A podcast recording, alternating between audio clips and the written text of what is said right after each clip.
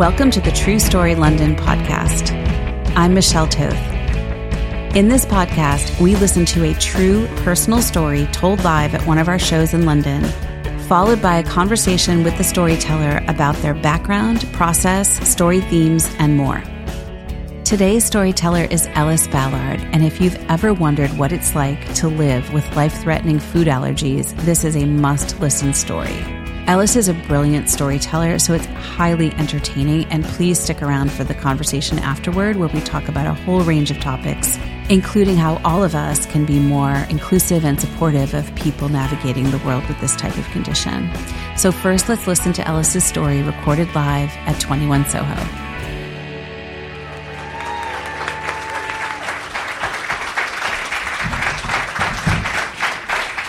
In August of 2018, I boarded my first ever international flight at the age of 24 to Gothenburg in Sweden. You see, growing up, my parents never took us on holiday abroad. The main reason for this is the fact that I have a number of life threatening food allergies, primarily to eggs and to nuts. This means eating food prepared anywhere outside of my safe home environment is a risk, and a risk my parents understandably would rarely take.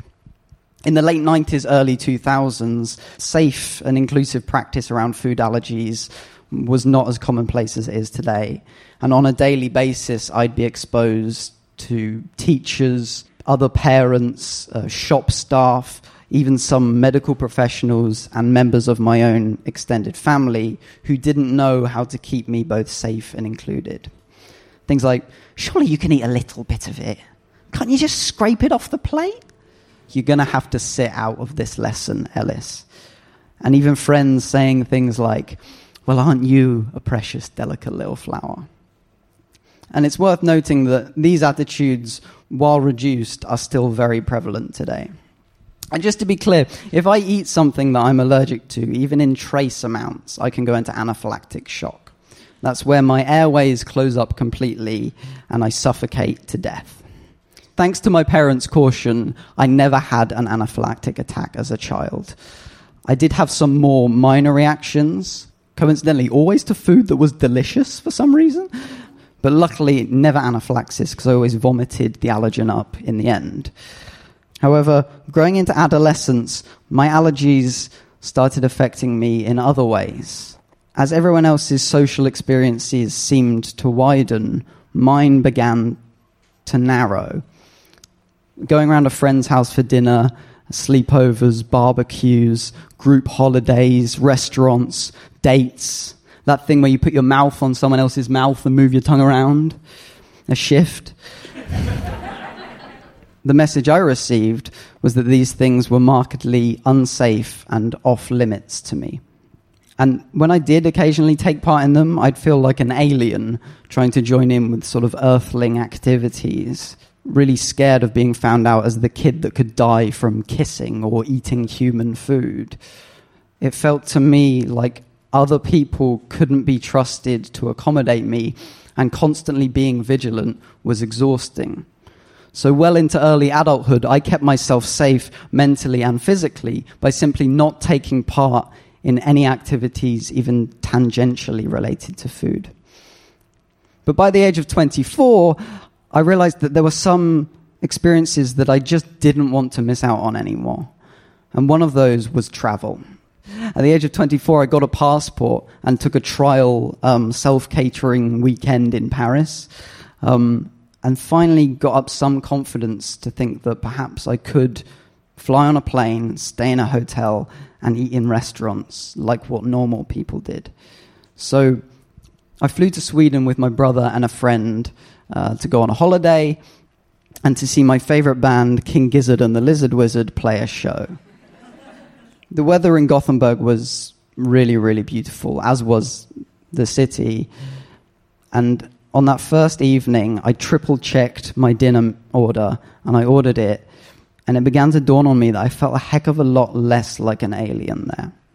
I sipped on a cocktail and the sun glazed down on me, and I felt, I felt like all of these experiences, these places, as long as I was careful, they weren't completely off limits.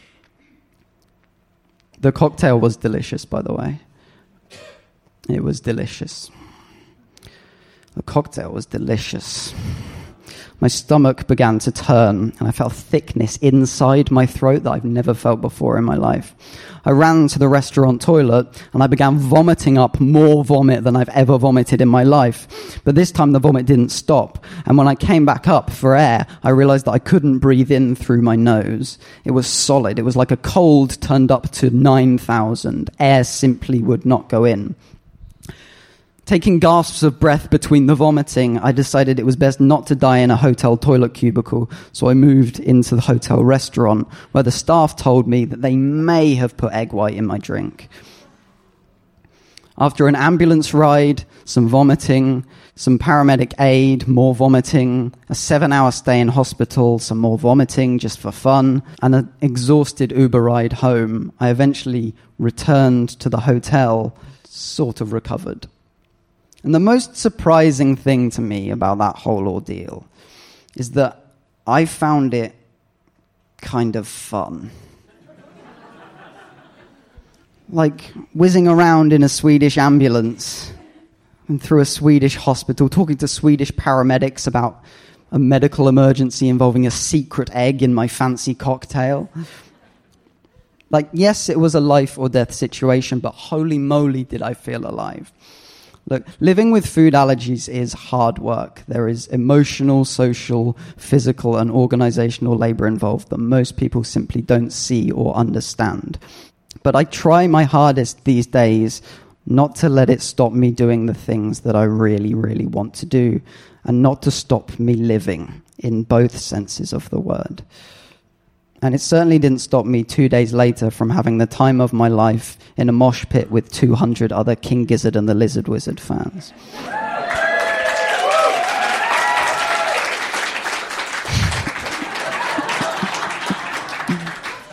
that should be the end, but the thing is, it's not just about my attitude.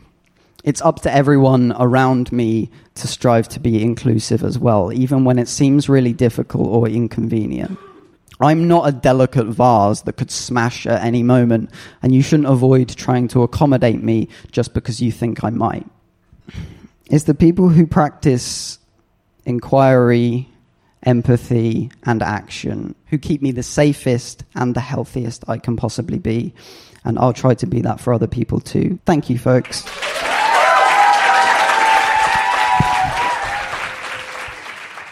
Ellis, welcome to the True Story podcast. Well, thank you very much for having me. It's a little funny to say welcome when you're so central to True Story, but it is great to have you in the guest chair here. Uh, it's a pleasure. Um, listening back to my story is an uncomfortable experience. I was just going to ask you, how does it sound hearing it back one year, almost a year later? I think listening back to my own voice is always quite tricky. I think listening back to a story that has evolved for me in my head since telling it my understanding of that story has changed since then. So hearing a past version of me tell it and sort of draw conclusions about it that maybe I wouldn't necessarily now okay, is that's interesting. interesting. Yes, totally interesting. Well, let me ask you a couple things. So first, I wanted to ask the question that's going to be on everyone's mind. Who is King Gizzard and the Lizard Wizard? So King Gizzard and the Lizard Wizard are an Australian band that sort of cross genres. They release a heck ton of music. And you're a big enough fan to risk your life to go to Sweden to see them. Um, I'm a big enough fan to go to Sweden to see them. I, I didn't know that I was risking my life in the process. I, I guess when you live with life threatening food allergies, going anywhere can be a risk to your life. What makes the difference is putting the processes in place so that going to a show, for example, or going on a holiday shouldn't feel as much like playing Russian roulette. sure, of course, of course. It's only in retrospect that we know that this was, in fact, a risky trip, but yes. you were ready for it at the time. Um, I don't know. I don't think I was ready for it. I was ready to start making inroads into doing things like taking holidays, flying on airplanes, staying in hotels. And I'd reached the point where I had decided that the only way to find those limits of those things, to find what I can do without stress or can't do without too much stress, is to just start doing them. So that trip specifically was, it was appealing to me because of the band, but you know, I could see King Gizzard in London if I want to. Sure. I could, I could see them, you know, a train ride away in Europe, but I specifically chose a plane ride and to not stay in a self catering place. I stayed at a hotel where they would make food for me. I on that first day when I arrived, I ate in a cafe something off the shelf, which is something I would rarely even do in the UK. But at that point, I was just trying to see what was possible with the mindset of actually, I think probably all of this is really possible and fine. You know, book into a hotel on the assumption that I'll be able to eat there, on the assumption that I'll be able to get lunch. And what I found was yes, I could for a day. and then that evening, you know, I, I, I, was thinking so much about the food, so much about the food that the drinks I didn't enter my head. You know? I don't think the world's mixologists have caught up with the world's wait staff. They no. don't know when to let you know about these unique ingredients. For example, I myself had no idea there was egg white in so many cocktails. Yeah, to make it kind of fluffy and that stuff on the top. But it's also fun. They have to shake it a lot, so I think it's a bit performative. Right. Yeah. I couldn't see them make it, but I think my assumption was getting anything where it's a number of ingredients mixed is a risk. But looking at a cocktail list, what it does do, which some menus don't, was it tells you all of the what I thought was all of the ingredients in it. They put this alcohol in, then they put this fruit juice in, and they put this in. But clearly there is other stuff that goes on it's just demoralizing that like when things like that happen, you go, oh, even drinks that I've seen the ingredients of are suddenly more of a risk to me than I thought possible. So then I'm going, you know, when I order a, a cup of tea, even though I know tea and milk are fine, do I have to tell them in case they've mixed those things? And then suddenly is my life even less convenient than it was. What feels like a, a, new rule base suddenly is added to my already like quite substantial rule base, you know?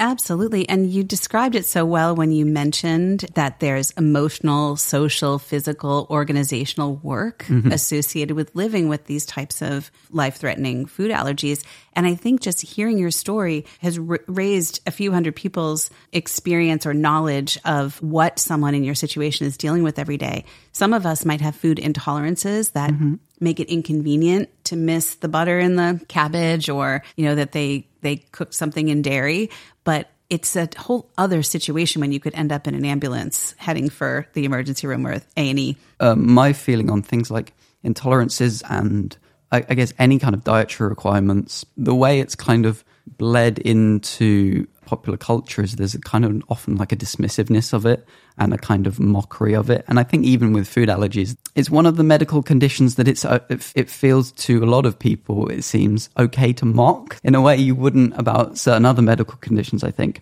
So when people come across people with food intolerances or even a food preference sometimes, they will often come up to me and say something along the lines of, oh no, yeah, yeah, you've got the proper food allergies, but oh, these other people who like, you know, it makes their stomach bad or whatever, or, or they're making it up. And I, I, it makes me feel horrible when people say that to me, regardless of anyone's reason for not wanting or not being able to eat something.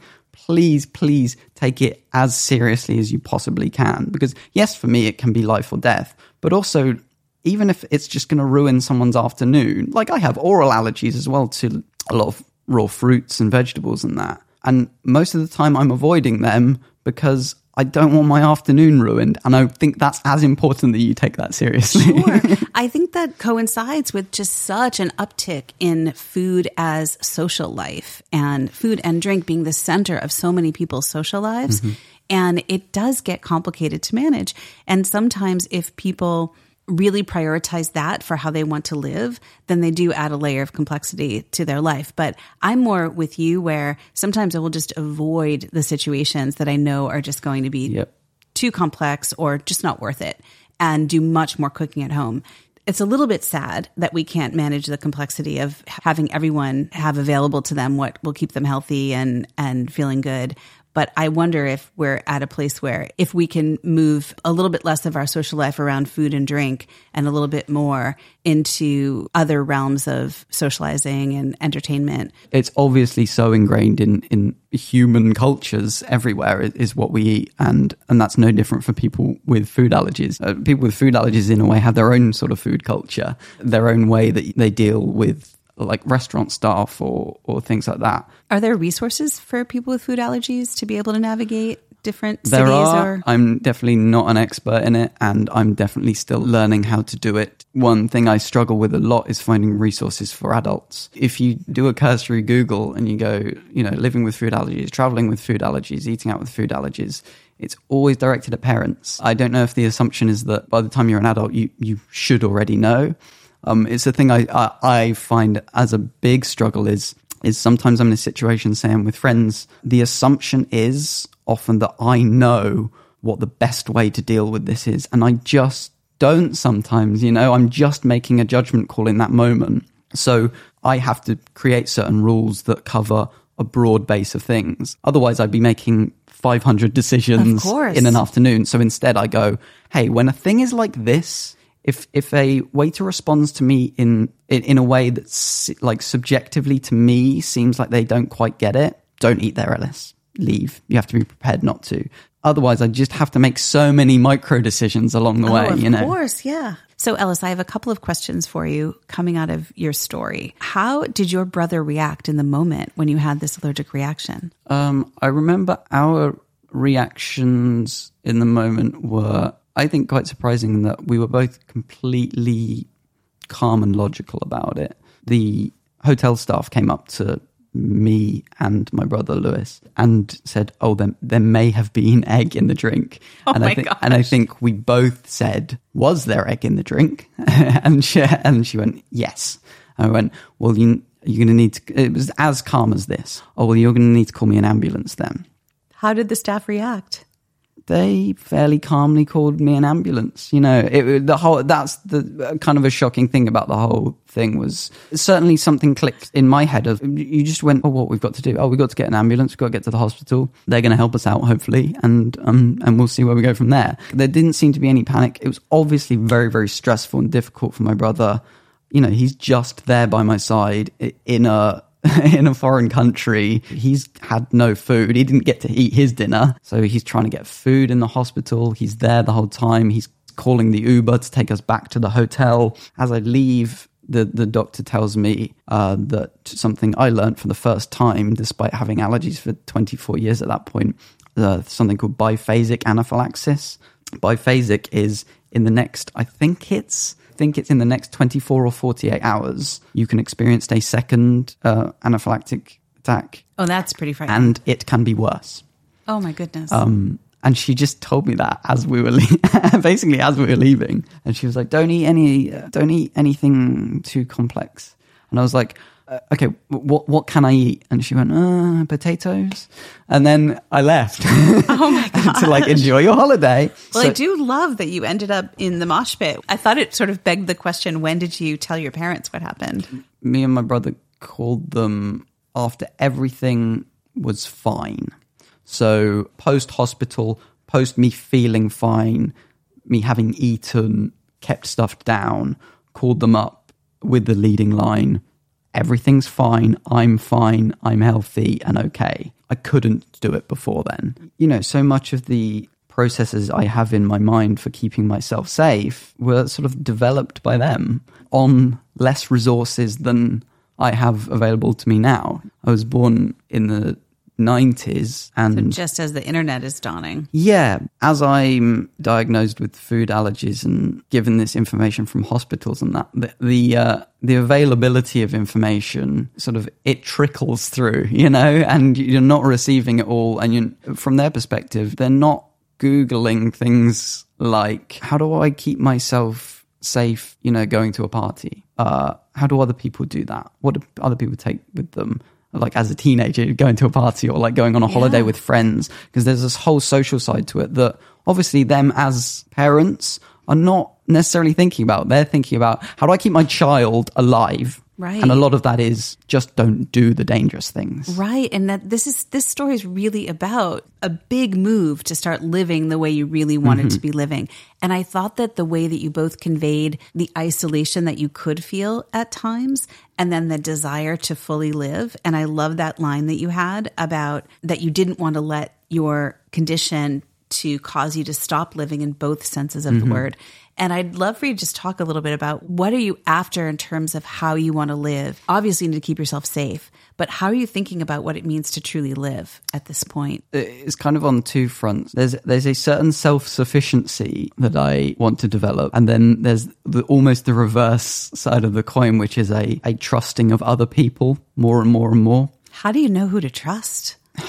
It's so hard.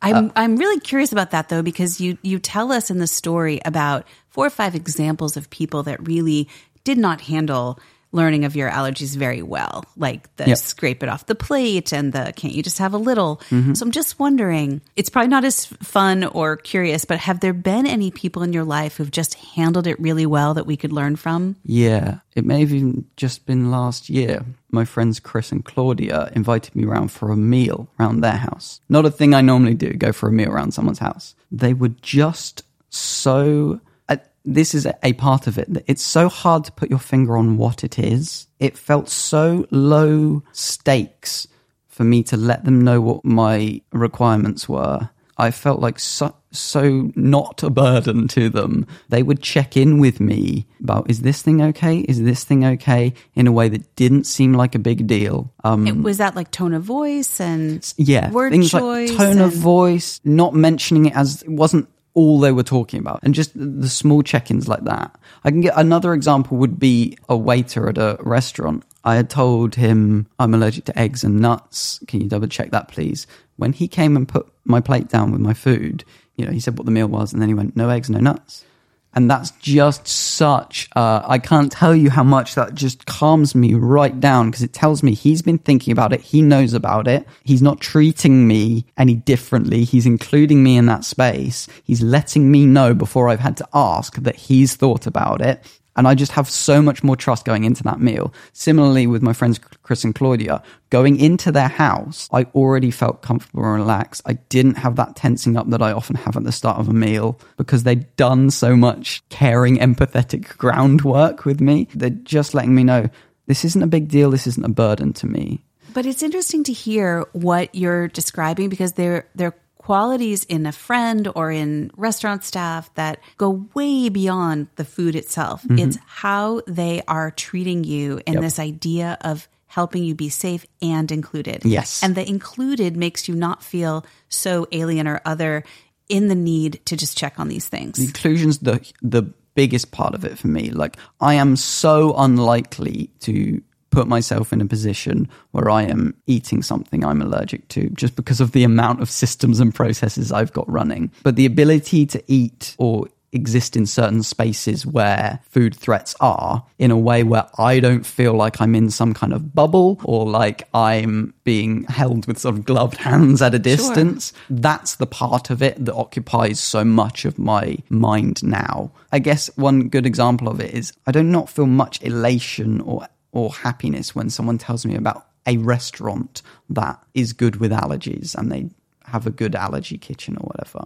I feel happiness, elation when I hear about policies because I can't eat at that restaurant everywhere I go. But if there are good processes and policies and knowledge and understanding of allergies in restaurants and people's houses and people's parties, just country or worldwide, then holy moly, my life becomes so much easier because we're with on some level speaking the same language about allergies, and I don't have to look into their eyes and go, are they really taking this seriously, or are they just being positive customer service person or easygoing friend. know? I know it's like you're it's like you have to weigh your friend's disposition and how they manage stress and anxiety themselves because I could easily see people who are a little bit more high strung creating a situation in which they internalize what, yeah. how they would feel in your situation and bring it to the social environment. Mm-hmm. I, I could see someone with a desire to be vigilant making a much bigger deal out of it than is ideal for you for your social goals. Yeah, and and and I can fully empathize with that. If one of my friends or someone I'm working with has a different type of medical condition or a disability or something that I don't know much about, I can go into that hyper trying to do everything to help. Uh, all I remind myself is just check in with them and ask them what they need. Yeah. Um, and sometimes their answer will be, "Oh, I don't know." And when that is the case, the most helpful thing you can do is go, can we work it out together? Well, all of these belonging cues are so critical. Like it's one of the things we as humans need is to feel that sense of mm-hmm. belonging. So if you are in a social situation or have someone in your life with any kind of medical condition that makes their life need to be monitored more closely or need to be accommodated in some big or small way, doing it in a way that makes them feel included or part of as opposed to apart from Yes. is one of the things that sounds like it would be helpful for people to be more mindful of. going into writing this story, I I thought it was going to be quite an angry story, expressing, you know, my frustrations about other people not understanding and what other people should be doing. I think in putting it together, I think I noticed how much of the task and burden, if you will, and work of keeping myself safe, all of that work I was taking on myself because I thought it wasn't anybody else's business because it's about me. I think I noticed in myself a desire that scares me a bit to trust other people more with some of that work and to know that good, solid relationships in my life can include sharing some of that work with other people. That's still very hard for me. I have trained myself over the years to do all of this work in my head and not show it on the surface. Sure, You but know? that's a lot to keep in. exactly. inside. So Oh I have to tell myself to go, you know what, in this situation, you can tell this person that you're having second thoughts about using that toothpaste because actually it might have touched someone else's toothbrush, they might have eaten nuts, it might have transferred. I know you were just thinking about food, but I'm going to not use that toothpaste. That's why. I would normally probably keep that to myself. I don't know whether the right thing to do is to tell that person or just keep it to myself and do something secretly. you know, it's not secretly, but privately. And there's probably no correct answer on that. I would like to remind myself and tell people in situations what I'm experiencing without fear of it then, you know, alienating me. It's so many things, Ellis. And yet, as I hear you describing it, one some of the like core issues that you're describing, like what to disclose and what to not disclose, Mm-hmm. sound like decisions at a different place in the scale that everyone has to make about what you say out loud Yeah, and what yeah. you hold to, into yourself. And also when you're willing to be vulnerable, like when you're willing to put yourself out there and say, I feel bad that this is going to come across as perhaps needy or very, very specific, but I trust you enough to tell you I'm nervous about this. Mm-hmm. Yep. What should we do? Like that's a different kind of interaction about a medical condition, but that gets mirrored in all a lot of other aspects of life. Mm-hmm. Yeah. And so as, you know, as someone who really cares about you, I'm like, how can someone who's your friend or in your life make it easier for you not to have to carry that all yourself unless it's better for you to do that? Yeah, and and I don't have an answer. I don't either. Like We'll figure it out together. uh, uh, but one thing you're touching on there, which is a huge part of it, though, is someone who, for example, born the same year as me, um, grew up in the same area as me, has the exact same allergies as me, is going to have a completely different experience of obviously their lives, but also a different experience of allergies. How did their caregivers react to them having allergies? Uh, You know, how does just their personality differ? I know for all sorts of other reasons in my life, I often find it difficult to ask for help. I'm an introvert as well. So, like, even if I have calculated that it is the right thing for me to share this information, it's an energy drain for me to do it. So, yes, I might be doing it now for you this afternoon, but then have I got two more appointments this afternoon? Am I going to have to do that again? And by 10 p.m., you know, if I'm out all day, for example, and I haven't been able to eat hot food anywhere, ah. where's my blood sugar going to be? And I make worse decisions when I'm tired and hungry, you know? So that you've got the social side of it meeting the like pragmatic side of it as well. Well, you offered us those three directions of inquiry, empathy, and action, which is a really nice summary around what you're asking of the people in your extended circle. So you've got that from the people in your close in circle, but how do you let that circle get wider and wider over time? It seems to me that getting to a place where you let more people in and let more people uh, be part of navigating challenging parts of your life seems like you're on course for that that that's something that does happen as you exit your 20s and mm-hmm. enter your 30s and i have to say as i listen to you talk about this i'm well aware that your situation is different from the average person who tells a story at True Story in terms of the life threatening aspect of your particular condition. But the themes of what you're describing feel pretty universal. Like mm-hmm. this idea of when to let other people in, when to trust, when to be willing to be vulnerable, how to communicate, how to find the words and find your voice. Like, I'm just struck by how much of that feels quite descriptive of the human condition in general. That can be applied to so many other elements of my life. The allergies are not a factor in. I know, you know? and it's so. I love how these stories give us a chance to like zero in on a specific part of our life, making sense of it from this updated place, like from today, and then using that to like figure out where to go from here. So I feel like what you've offered is so unbelievably helpful on so many levels, including educating or helping us all to understand better what life is like for someone with life threatening food allergies, how we can be better friends and colleagues, family members, and then also how it actually applies to larger life themes and topics that are true for everyone, regardless of mm-hmm. their medical condition. So Yep. thank you so much for sharing all of that, Ellis. Well, thanks for giving me the opportunity.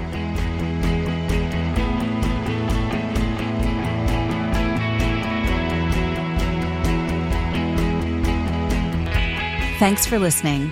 For more information about today's story and conversation, see the show notes at truestorylondon.com. And if you like what we're doing and want to sponsor us, you can do that on our website too. The True Story London podcast is hosted by me, Michelle Toth. Our producer is Ellis Ballard. Our theme music is by Sea Noise. Live recordings were provided by Laughing Around and recorded at 21 Soho. And just one more thing. Please subscribe and rate us at your favorite podcast platform. It really does help, especially since we're a new podcast. Thanks, and we'll see you for another episode soon.